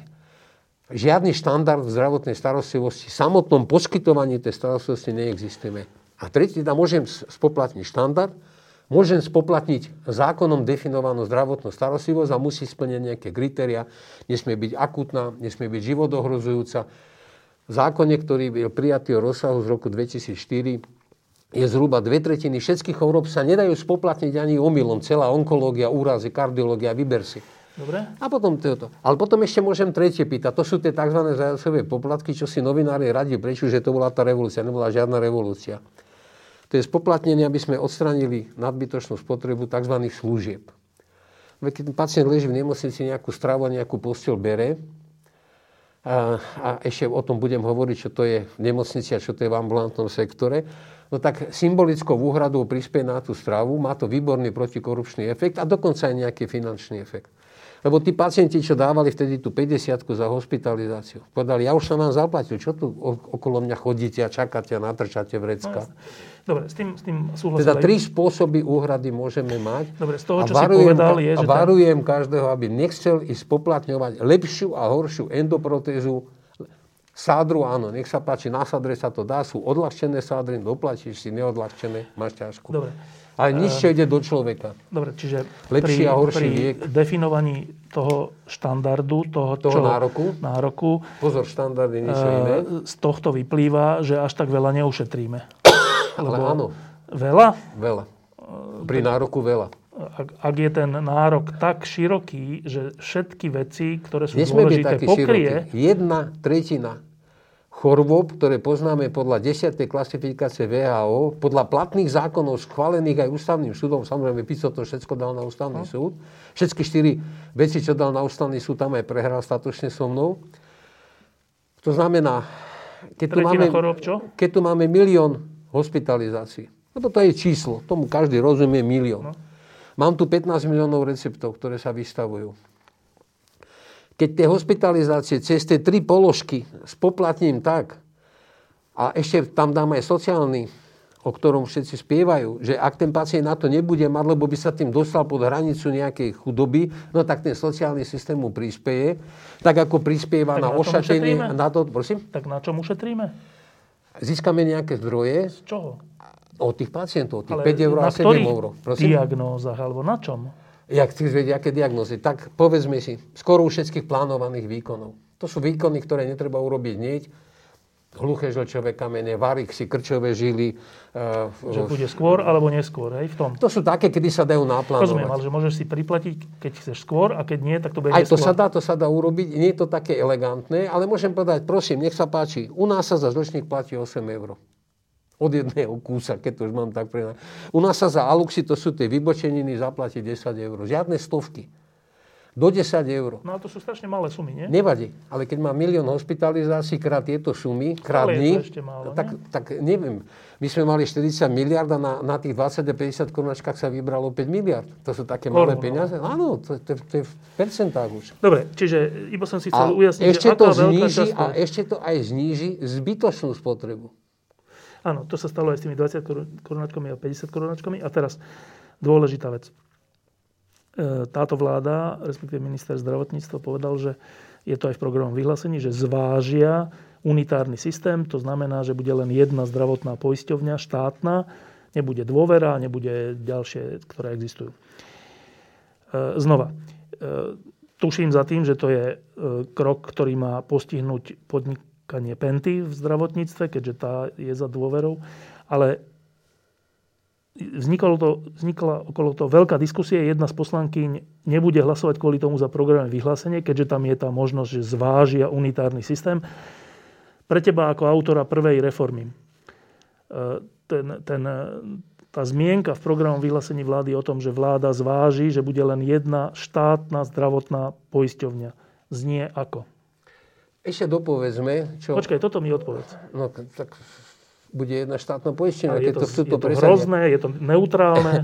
Ja ne, ne, neviem reagovať na pojem hrozne neutrálne. Je to nezmysel. Prečo je to nezmysel? Lebo ako to chcel dosiahnuť, však to tu ten minister povedal. No. Čo on povedal? No my prinútime tie poisťovne, nesmú mať čakacie listiny, musia všetko platiť. Nebudú to zvládať. Inak povedal, necháme ich vykrvácať. A potom zaniknú. Áno, lenže má problém chlapec, pardon, ospoň sa pán minister, má veľký problém. Vždycky najhoršie hospodári všeobecná. Vykrváca je tá všeobecná? No v poriadku, nech vykrváca. Čo potom spraví on inú? Alebo tuto bude z našich daní dotovať, sanovať? To je, to je bláznivý nápad, že ja zničím tie dve súkromné. Je to smiešné. U Penty rozumiem. Penta je demonická, lieta v gorile, lieta v Kuciakovi, lietajú vo všetkom. A ja som vždy celý život hovoril, padni komu padni, dokážte, že Penta porušuje zákony a zničte ich.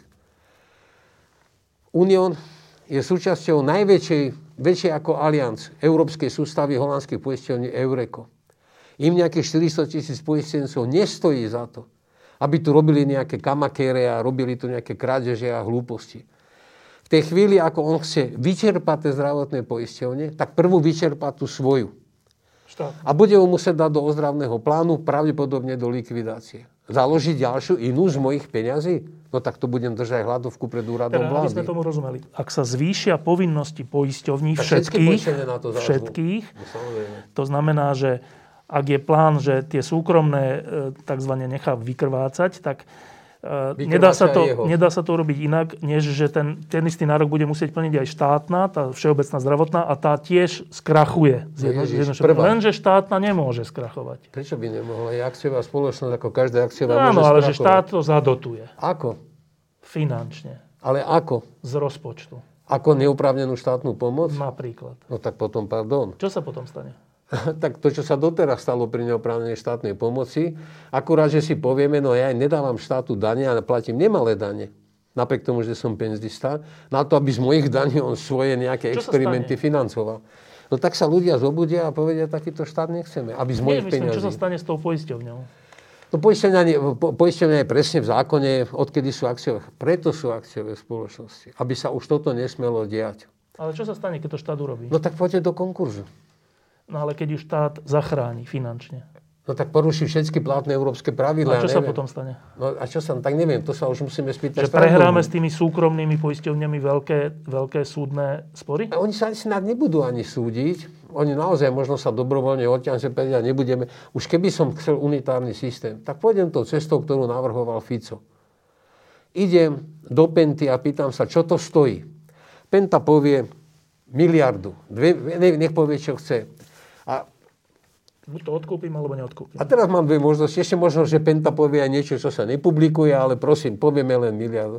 A teda štát buď tú miliardu má, zase z mojich daní, a to odkúpi a zlúči tie poistenie. Ale to nechce urobiť zjavne. Nemá na to minister peniaze. Zdravotníctva. Nemá na to peniaze. Dobre, a čo teda chce urobiť? Chce, to, ich, chce ich vyhľadovať a potom snáď svoju odloží. A to jak dopadne? No tým, že im povie, že vy musíte viac a viac platiť všetci, ale musí povedať všetci. Nemôžu len tie súkromné viac platiť. A čo sa potom stane? No tak potom sa všetky tri dostanú do problémov. A potom? A potom sa treba spýtať ministra, či im dá, bude dávať z mojich peniazí, lebo to sú moje peniaze aj tvoje. Ja alebo... predpokladám, že tie súkromné to vzdajú. A čo sa potom stane s tou štátnou? No tak budú musieť štátnu nejako odlžiť, neviem ako, pretože prečo by súkromné na, na to, že štát to všetko spackal, mali dojsť o svoje podnikanie, budú arbitráže, bude cirkus. A štátnu bude treba odlžiť, ak medzi tým nepôjde, keby bol poriadny úrad, tak samozrejme prvá pôjde do ozdravného plánu a ozdravný plán môže skončiť až likvidáciou. A to sa ministrovi podarí, že nakoniec tie súkromné preberú zo zákona, ktorý tam Zajac napísal, kmeň tej všeobecnej. Ak to nevzdajú. A bude pohorané. Čiže...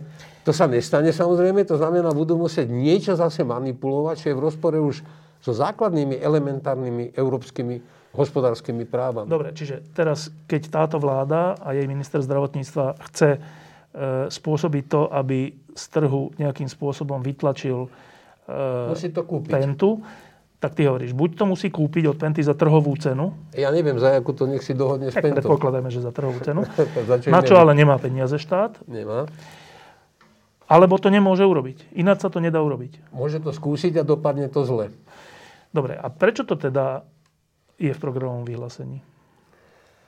No, Števo, mňa sa nepýta, ja som ho nepísal, vážne. No, typni si, prečo to... Poviem prečo. Oni... Ja som to povedal na začiatku, som to povedal inak. Ja keď som vedel, že mám prísť k tebe, tak som si to samozrejme to pod lampou ešte dôkladnejšie pozrel ako bežne. A nech sa nikto neurazí, ani pán minister, jeho kvalifikácia je prakticky nulová. Z hľadiska manažmentu zdravotníctva je úplne nulová. On nenapísal jednu holú vetu. Jediné, čo som si vygooglil, bolo, že niekedy v novembri si povzdychol niekde v rámci pultu parlamentného, že no po Zajacovi a Pente sa to bude ťažko robiť. To nie je dostatočný kvalifikačný predpoklad. Dokonca aj v tom zdravotníctve mal to šťastie, že bol v kardiocentre, kardiocentre detskom, ktorý od roku dvetisícštyri je v postavení akciovej spoločnosti s inými platmi a celým iným systémom, ako je to v bežných nemocniciach. Aj tak odtiaľ v deväťdesiatom ôsmom tam prišiel a neviem, kedy potom išiel už svojimi cestami tohoto. To znamená, že oni, v podstate sa tam, mne sa to v hlave bije. Tak predsa Igor Matovič je všetko, len nie je nejaký inzitný štátny podnikateľ. Však on podnikal súkromne a pokiaľ viem, si zarobil celkom slušné prachy. Uh, teraz má taký plán, ale to už len hovorím ako perličku, že chce podnikať za štátne tiež súkromne, lebo bude vláda vydávať nejaký svoj mesačník, týždenník, občasník. Skončí to, jak Slovenská republika, bude to stať ale naše prachy. Druhý problém, ktorý tam vidím, je, že oni naozaj... Je tam človek, ktorý by im to mohol vedieť povedať, to je tá Jana Ježíková, ktorá je ešte z môjho tímu. Štátna tajomnička? Teraz aj štátna tajomnička, ale je tiež pravda, teraz použijem takú cirkevnú terminológiu, že nie každá ovečka, ktorá je vo ovčinci, sa vydarí, však to vieme. A potom je tam u nich to, že oni proste naozaj si to tak nejako, aj keď to číta človek, to programové vyhlásenie vlády, tak si to nejako tak číta, že však on tu povedal, však dobre je, že máme ministra financií, on mi dá peniaze. Ale odkiaľ? Ja neviem, odkiaľ ich ten Heger, tlačiť ich nebude, lebo kým sme v eurozóne, tak ich bude tlačiť miesto neho tá, tá francúzska... Centrálna banka, no? Neviem, jak sa volá tá prezidentka Európska. Podalím Legerová, či jak sa volá nejako tak. No. A ja som tak rozmýšľal, že ako ho charakterizovať. Ja som si nakoniec povedal, to je nepochybne slušný mladý človek, nepochybne hlboko veriaci, hlbšie ako kdokoľvek. Možno nie tak hlboko veriaci ako naši kamaráti Férov, Mikloško, Vlado, Pálko, aj nebohý Palí, Minárik, ale je hlboko veriaci. Venoval sa cirkevným veciam, organizoval cirkevný život. Hlása to, tú svoju vieru. On dokonca povedal, že ak Boh sa rozhodne, tak ostane, ak Boh sa rozhodne, neostane, ale Boh zdravotníckú reformu neurobi. Ani takú, ani on to nemá v náplni práce, pokiaľ ja sa môžem ešte Féra spýtať, ale myslím, že také nemá v náplni práce. A som tak rozmýšľal, ako to povedať, aby som ho neurazil, ale súčasne, aby to ľudia dobre pochopili. Tak som začal googliť naivný apoštol. Naivný som ja, lebo cirkev nemôže mať naivných apoštolov, lebo to sú vierozvedcovia a tí musia byť všetci prvej kvality. Ale on je naivný apoštol. Problém je, že sa dostane na čelo rezortu, ktorý má päť a pol miliardy eur, ktorý tomu, čo hovorí, aj verí, bez toho, že by mal k tomu nejaké rozumné argumenty, a ktorý dokonca nepripustí inú, lebo viem presne, o čom tá Ciganíková, Janka Ciganíková s ním diskutovala. A viem presne, aj to nakoniec povedal, no áno, my sme hovorili, hovorili, ale ja som povedal, že to nie, lebo to tak funguje, tá koalícia, že nakoniec Matovič rozával a Matovič povedal, Igor, prosím ťa, oni tam nechcú unitárny systém a Igor, prosím ťa, povedal, daj ho tam. A Sulík mal len dve možnosti, alebo sa urazí, jak Ciganíková, alebo sa neurazí a, a zase len dostane jednu frčku do nosa, už ich dostal za, te, za ten mesiac, či koľko tam sú, päť týždňov, dosť. A ťažko sa potom vysvetľuje, lebo má veľmi dobré referencie a ľudia to všetko ho chvália, aký on je Boží muž a neviem čo všetko a vstúpil do ňa Duch Svätý a teraz zase som niečo čítal a takéto. A je to so zdravotníctvom, kde sú vlčie vzťahy, kde každý bojuje s každým o ten žvanec, kde súkromní lekári bojujú s nemocnicami, kde všeobecní lekári bojujú so špecialistami, kde lekárnici chcú svoj podiel a všetci právom, každý chce viac peňazí, to je prirodzená, v podnikaní je to prirodzená potreba. Jediný, kto sa tu nespráva podnikateľsky, sú štátne nemocnice a preto ich vždy oškobujú. Jak to aj hovorili, však všetci ich oškobali. Ale nie je pravda, že by dôvera škobala všeobecnú, aj to povedal. I však dôvera tam chodila a robila a hovorí, on to má postavené na tom, že tam postavia nejakého božieho človeka, ktorý bude sto percent. Áno, boli takí, však pamätáme si e, Luboša Lopatku v sociálnej poisťovni, pamätáme si Radičovej vládu so silným protikorupčným Ivetiným nábojom, ktorý samozrejme v tom prostredí korupčníkov bol skôr ako slepá patrona. Neviem. A hovorím, že to nebude dobré, že zdravotníctvo nepotrebuje experimenty. Nepotrebujeme skúšať, či vyhľadujeme súkromné poisťovne, alebo vyhľadujeme aj svoju. Nepotrebujem zvyšovať efektivitu systémom, že tam nalijem viacej peňazí. A vysvetlím to možno na príklade, ktorý ľuďom bude zrozumiteľný. Veľký problém je s špecializovanými ambulanciami, to sú očiari, krčiari a všelijakí, lebo naozaj dostávajú od poisťovní limity, povedzme ambulancia štyritisíc eur, oni to akože vymieňajú a potom povedia pacientom, už nemám na vás limit, dojdete o mesiac a o mesiac znova, znova a keď niekto nejakú službu si priplatí, ja neviem, že ma vyberajú za nezmysly klimatizované, ambul- Wi-Fi a ja neviem, blbosti. Ambulantný sektor, aj všeobecný, aj špecializovaný, sa upozaďoval, to je český termín. Teraz to preženiem, nie je to úplná pravda. Ale obecne pre predstavu, rozdiel medzi špecializovaným ambulanciou typu chirurg na ambulancii a v nemocnici, formálne je iba rozdiel, že v tej nemocnici je hotelová časť. Teda tá činnosť toho chirurga je tam podporená ešte aj ubytovaním a stravou. Nie je to absolútna pravda, ale v globále to platí. My sme tu dvanásť rokov tlačili ambulantný sektor poisťovne na čele so všeobecnou. Sme ho tlačili preč. My ho vlastne ako by sme nechceli. My sme urobili stratifikáciu nemocníc, našťastie nie my, ale teda ten nešťastný inštitút, čo tu od buka do buka vyklada, však to vidíme na tých jeho číslach. Uh, urobili stratifikáciu nemocnic a nej nenapadlo, že si majú pozrieť potenciál ambulancií. Čo tie ambulancie môžu z tých nemocnic prevzať? Čo môžu urobiť v jednodňovej medicíne? O čo príjemnejšie to bude pre toho pacienta? Čo sa dá urobiť v stacionárnej? Ráno pacient príde, večer odíde, psychiatria, takéto, tamto plúcne, všaké rehabilitácie. To tam výborne funguje. To znamená, my sme neodbremenili tie nemocnice a nevypočítali sme si a poistenie to neurobil, lebo zisk je trestný čin. A poistenie sa to neoplatilo, lebo všeobecná nasadila potlačanie ambulantného sektoru a nasadila ho z politických dôvodov, lebo sú to súkromníci. A to tak so slovo mi zaznelo aj u pána ministra. Tak potom v tom prípade vlastne my sa pozeráme na tie nemocnice ako písmo sväté, že to všetko spasí. Miesto, aby sme si povedali, vráťme ambulantnému sektoru kompetencie. Umožníme im pôsobiť aj v nemocniciach. Tí lekári nechodia operovať, nechodia rodiť. Čo je to za gynekologicko-porodnickú ambuláciu, keď lekár neodvedie pôrod? Nemôže odviesť pôrod, lebo ho do nemocnice nepustia.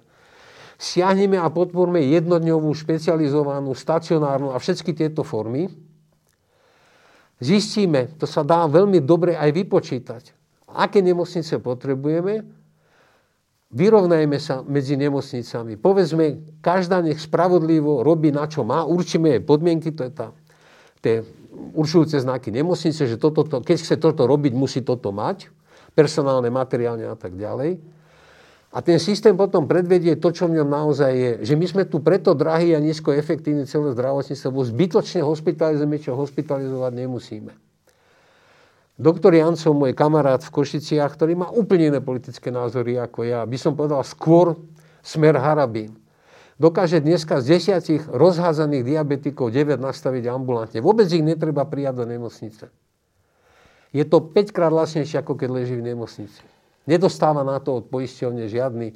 Dobre, čiže z toho, čo si teraz povedal, uh, vyplýva, napiť, môžem? Áno, vyplýva otázka na to, že dobre, vláda na to ide jedným spôsobom, ešte nevieme, či celkom, lebo však vláda nie je len jedna strana a sú tam aj strany, ktoré majú bližšie k tomu, čo ty hovoríš a sú strany, ktoré majú bližšie k tomu, čo hovorí minister zdravotníctva. Čiže ešte nie je rozhodnuté, ako to v skutočnosti bude. V programe je niečo naznačené. Ale dobre.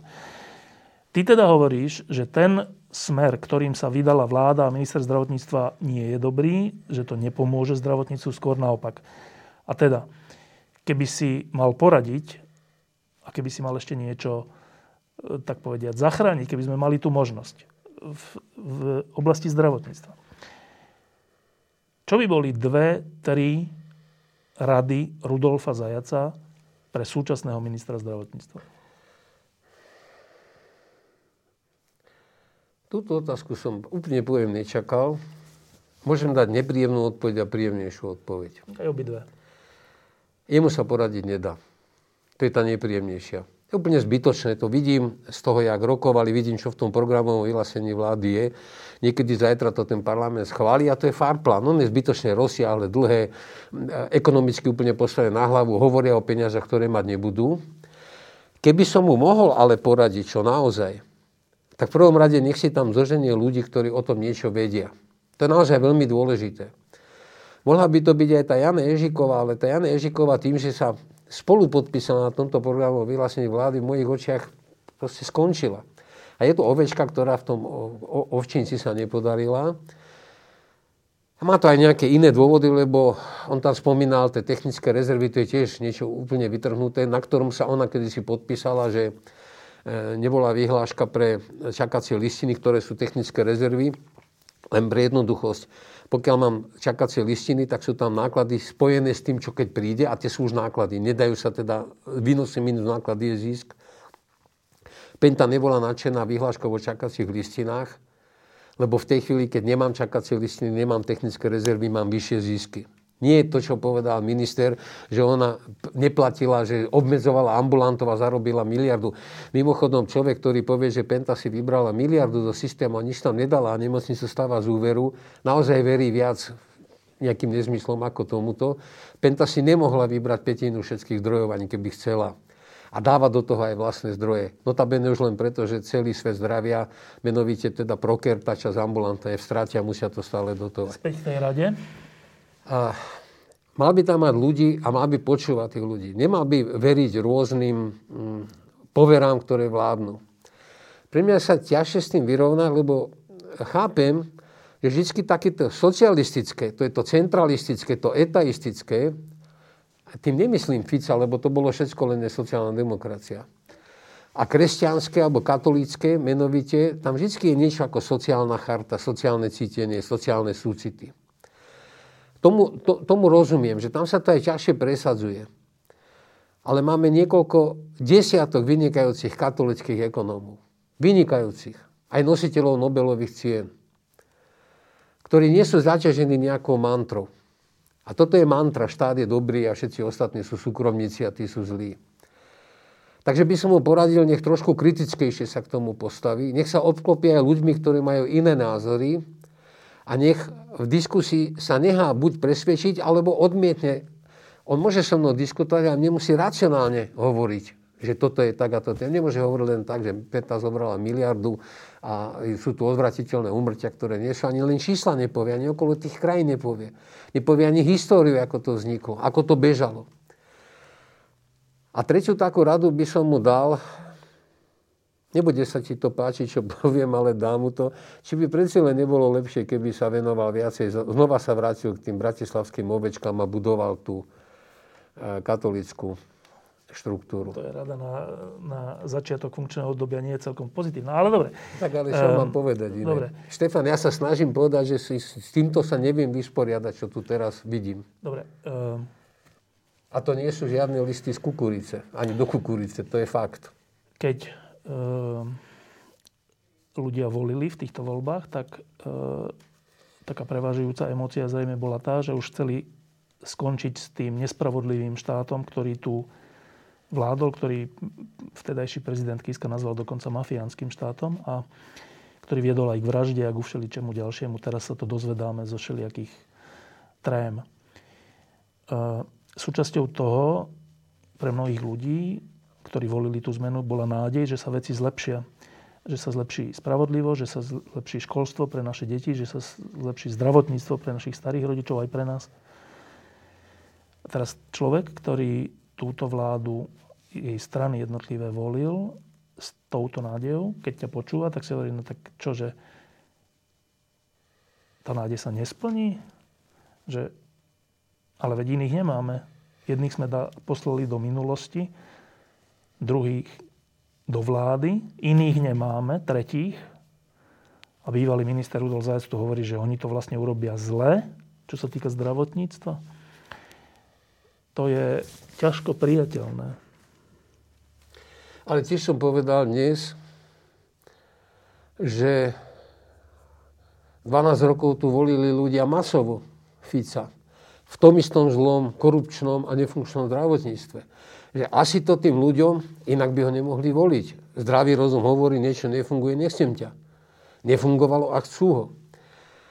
A nepochybne táto vláda je, to sa nedá vôbec porovnávať. Už pre svoju podstatu, pre ten protikorupčný náboj, pre veľkú nádej, ktorú dáva spravodlivosti, veď to je základ, všetko je spravodlivosť. Ja stále hovorím o spravodlivej súťaži, o čestnej súťaži. Keď nebudeme mať súdnictvo, môžeme tento pojem zabudnúť aj v ekonómii, aj v zdravotníctve, čestná súťaž. A nepochybne to nemá vyznieť fatalisticky, že títo to ešte urobia horšie ako tí prví. Ono sa to už horšie a v neprospech občana ani urobiť nedá. A som bol jedným zo signatárov výzvy za túto vládu. No tak ja som bol signatárom výzvy za, za ľudí a som verejne povedal, že áno, ja budem voliť Kísku a Za ľudí. Aj som to urobil a urobil som to dokonca korešpondenčne. Lebo som tu vtedy nebol a vedel som, že tu nebudem. Uh, to by som nechcel, aby tak vyznelo. Ale ma zaráža, koľko nerozumných vecí, nebezpečných vecí, také hranie sa vyhľadujeme poisťovne, nepochopených vecí, pán minister reprezentuje. Nepochybne to nie je žiadny Pavol Páška, nepochybne sa nedotkne jednej koruny, to ešte neznamená, že jeho štátne nemocnice nebudú veselo bačovať, ako doteraz vždy bačovali, dokonca aj za mňa. A robili sme možné, nemožné a jediný spôsob, ako sme si povedali, že nebudú bačovať, je, že ich dáme do, to sa volá tvrdé rozpočtové obmedzenia. Je teda aj ty si sa minule pýtal, či teda nebudú lepšie v inej právej forme, kde by nemohli až tak blbnúť, povedzme tie akciovky alebo čokoľvek. To určite nie, to nechcem, aby ani vyznelo. Ale je to, zdravotníctvo je najslabší program, ktorý som kedy čítal. Keď nečítam tie Ficové, to prosím nechcem. Musím povedať ešte jednu vec. Drucker mal dobrý program. Bol správny, bol vyvážený, bol rozumný. Lenže Drucker bol nerozumný, lebo išiel slúžiť niekomu, kto to ani nechcel, aby mu slúžil. No tak to tak aj dopadlo a odišiel s dvakrát vymenenými pampersami. Dobrá voľba to nebola, keby som to mal takto povedať. A nemôžem väčšine sa tváriť, ja už mám skoro sedemdesiat rokov, sa nemôžem väčšine tváriť, že však bude ešte lepšie, keď vidím, že to lepšie nebude. Bude to iné. Pacient bude mať väčšiu ochranu, to je veľmi v poriadku, ale dosiahneme ju za ďaleko vyššiu cenu, ako by sme ju vedeli dosiahnuť, keby sme zrekonštruovali úrad, ktorý vlastne má toho pacienta chrániť najviac. Cítim tam strašný vplyv skupín lekárskych, to sa v tých vetách dá poznať, farmaceutických. Zvýšime postavenie lekárnika. To, tam, to mi stokrát povedal jeden zo šéfov najväčšej distribučnej firmy, ktorý je bor, horlivý bojovník proti krížovému vlastníctvu a sám je druhý najväčší krížový vlastník. Štát je krížový vlastník a máme tu naznačené, že to nebude dobre. A moje sklamanie je o to väčšie, že, ani, že to nevidím ako výsledok nejakého koaličného vyjednávania, že toto je ten možný koaličný kompromis. Ale vidím to, pretože viem všetko o programe es a es, ktorý som v tej najlepšej, najkrištalickejšej podobe som pomáhal dokončiť, pomáhal dokončiť znie nežne, ale je to tak. Oni ho potom samozrejme tiež uberali paru a báli sa a také a to neurobíme a hento. To, čo oni mali nakoniec vo volebnom programe, asi sedemdesiat percent toho, čo sme tam s Lopatkom mali ako dobré. Dobre, sedemdesiat percent je lepšie ako šesťdesiat a horšie ako osemdesiat. Ale to nie je výsledkom koaličného vyjednávania. To, že sa tam pani poslankyňa zaťala na tom unitárnom systéme, to je, nech sa na mňa nehnevá, to je skôr ženský kapric. To je nepodstatné, že zvážime. Zvážovať môžeme, čo chceme. Ale to preto, že s ňou nevyjednávali, ako s reprezentantkou jednej z koaličných strán. Oni diktovali. A A to aj z toho, čo tu ten minister hovoril, bolo zrejme, že no dobre, tak ona to nechcela, my sme to chceli, potom som povedal, že to nebude a potom sme povedali, že to bude, lebo my tu máme zodpovednosť. To sa, t- tá koalícia by mala fungovať na iných princípoch. Ja som bol členom jednej koalície, nebola bohviaká dobrá, ale rozhodne tam sa počul, ak som chodeval ako nestraník, to bol taký malý slovenský rekord, skoro na každú koaličnú radu, tam sa počúvali navzájom tie strany a zvažovali, čo môžu a nemôžu pustiť. Áno, potom Dzurinda pri výhrade svedomia už išiel silou a nedal to, ako predseda vlády to nedal na program vlády, lebo sa bál, že mu tá vláda tú výhradu svedomia schváli a pošle do parlamentu, čo bolo aj správne. Tak z tohto pohľadu eh, je to pre mňa trochu sklamanie a nie preto, že nie som milovníkom Igora Matoviča, čo naozaj nie som a mám na to tisíc dobrých dôvodov, prečo ním nie som. Nie preto, že ja som tohto ministra ani nepoznal. Ale pretože ten výsledný produkt, menovite porovnaní povedzme programovým vyhlásením justície, to je úplne iná kvalita. Dobre. A posledná otázka. Myslíš si, lebo jedna vec je, čo sa napíše do programu a druhá vec je, že čo sa potom reálne uskutoční za tie štyri roky alebo koľko rokov. Myslíš si, že táto vláda a tento minister zdravotníctva zrealizujú to, o čom sme tu teraz hodinu rozprávali, ako o niečom, čo je rizikové? Myslíš, že to naozaj urobia? Všetko, čo chcú urobiť, je vysoko náročné na verejné financie. Tie verejné financie, alebo tie financie môžu získať od ekonomicky aktívnych, zvyšia dania a bude porané. To je najjednoduchšie, čo koho nápadne. Hej? Keď niekto miluje tak strašne štát, tak miluje aj dane, lebo z toho ten štát žije. A dneska guvernér Kažemír povedal, že deväť celá dva percenta bude pokles. Ja Kažemíra nie som jeho milovníkom. Asi pamätám, jak nám vysvetľoval ceny plynu za Fica. Keď on takto narába aj s odhadmi em bé esky, tak amen tma. Nebudú mať peniaze na to, aby to robili. Tak teraz buď to neurobia, čím nesplnia programové, zbytočne široké, podrobné a, a, a tohoto. Alebo tie peniaze budú chcieť nejako získať. Pochybujem, že minister Heger a ich niekde získa, nebude mať kde, však teraz ten pokles bude vo všetkom. Nezamestnanosť, znamená, štát bude mať ďaleko väčšie výdavky s podporou nezamestnanosti, so sociálnou ochranou, ekonomickou ochranou, s prídavkami, ja neviem, čo všetko príde. A potom to tak dopadne. My sme s Petrom Pažitným v roku dvetisícpäť vydali Bielu knihu. Takzvanej modrej knihe sme slúbili, toto urobíme, a v Bielej knihe sme povedali, takto sme to urobili. Tam nenájdeš rozdiel, čo sme slúbili. Tu keby sa bude vydávať Biela kniha k tomuto programovému vyhláseniu, kde chýba vykonávací predpis, ako to chcú robiť, ako to majú predstavu, to tam nie je samozrejme. Tá modrá kniha, ona je veľmi slávna, to bolo sto strán toho, ako to chceme dosiahnuť. A keď sa tu bude robiť odpočet tej vlády, ako bude mať to urobiť v tejto koalícii, a ak tá opozícia nebude tak zdevastovaná, ako je, čo je len dobré a ešte lepšie, keby ešte viac bola, tak to bude veľmi ťažké odpočítavať, čo vlastne sa z toho podarilo myslím, urobiť. Že vlastne z toho skoro nič sa nedá splniť. Nedá sa splniť obsahovo, nedá sa splniť ekonomicky. Podľa mňa dá sa niečo z toho splniť. Niečo sú tam aj dobré veci. Treba podporiť protikorupčný náboj programového vyhlásenia aj v zdravotníctve. Treba podporiť mzdy sestier. My sa čudujeme, že máme málo sestier a dávame im žobrácku mzdu, tak čo sa čudujeme? Treba podporiť e, niektoré veci okolo podpory rezidentských programov. Však samozrejme to treba robiť, na to nemusí byť programové vyhlásenie, to zdravý rozum káže. Možno taká posledná informácia, ktorú ľudia majú stále e, v hlave a nejako, nejako mi nesedí. Lekárske fakulty ročne opustí sedemsto lekárov. Mimo zahraničných, mimo Grékov a Nemcov a Norov, čo tu teraz študujú. A stačí spraviť malý prieskum. Tuto ten Šimon, ktorý sa teraz venuje zdravotníctvu, nech si obtelefonuje tých dvadsať štátnych nemocníc, koľko prijali lekárov, nových, minulý rok. A zistí, že a všetci lekári zo školy, to je pravidlo, to môže byť nadpis, musia ísť do nemocnice, inak nemôžu atestovať, musia získať najprv praktickú erudíciu. To znamená, nemôže ísť rovno do ambulancie, nič, musí ísť iba do nemocnice. Možno stopäťdesiat sme ich neprijali na celoslovenskej úrovni. A potom ale plačeme, že kde sú a že nám odchádzajú a tak. A zaznelo, myslím, že si to mal ty otázky, že však tí lekári nám pôjdu do Čiech a neviem kam, lebo tam majú lepšie platy. Tak poprvé už nemajú dávno, pradávno lepšie platy v Čechách ako tu. O Nemecku ani nehovorím, pretože tam treba znalosť anglič, nemčiny bé dva a podobné veci, čo, čo už je riadna znalosť. Súčasne nie je to tak jednoduché zrobiť gazarbajtera mimo rodiny, mimo ženu, chodiť niekde.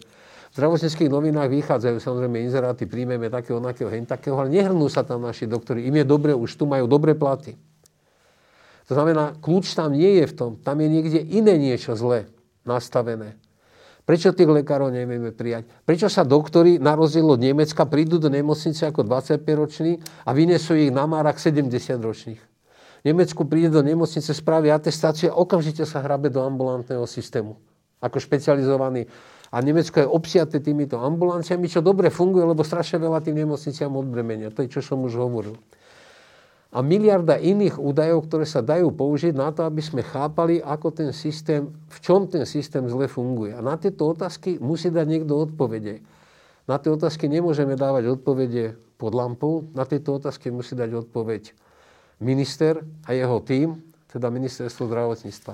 A mám obavy, že tie odpovede sme ani len nevideli, nie to ešte počuli. Rudolf Zajac, ďakujem, že si prišiel. A ja ďakujem za pozvanie. Um... Lenže zdravotníctvo je taká vec, ktorá nemôže skončiť. To Môžem už dať dole? Ne.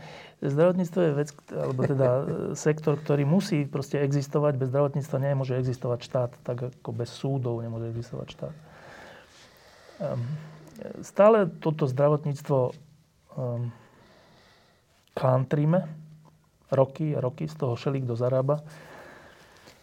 Ak aj táto vláda prišla s programom, ktorý podľa teba je, že škodlivý pre to zdravotníctvo, ale to zdravotníctvo za štyri roky, aj za osem rokov, aj za dvanásť rokov tu bude.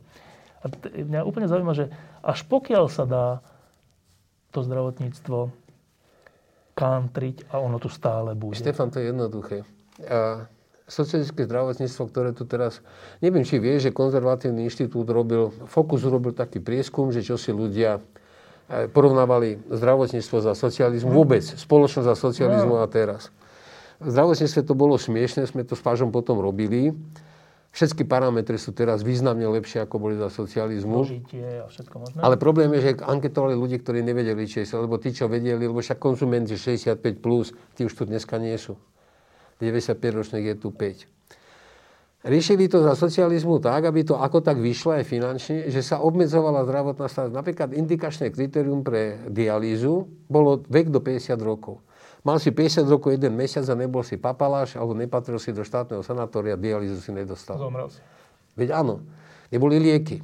Boli všelijaké také tie slovensko-česko-ruské generíka, maďarské, ale neboli lieky. Tu sa nepoužívala moderná liečba. No.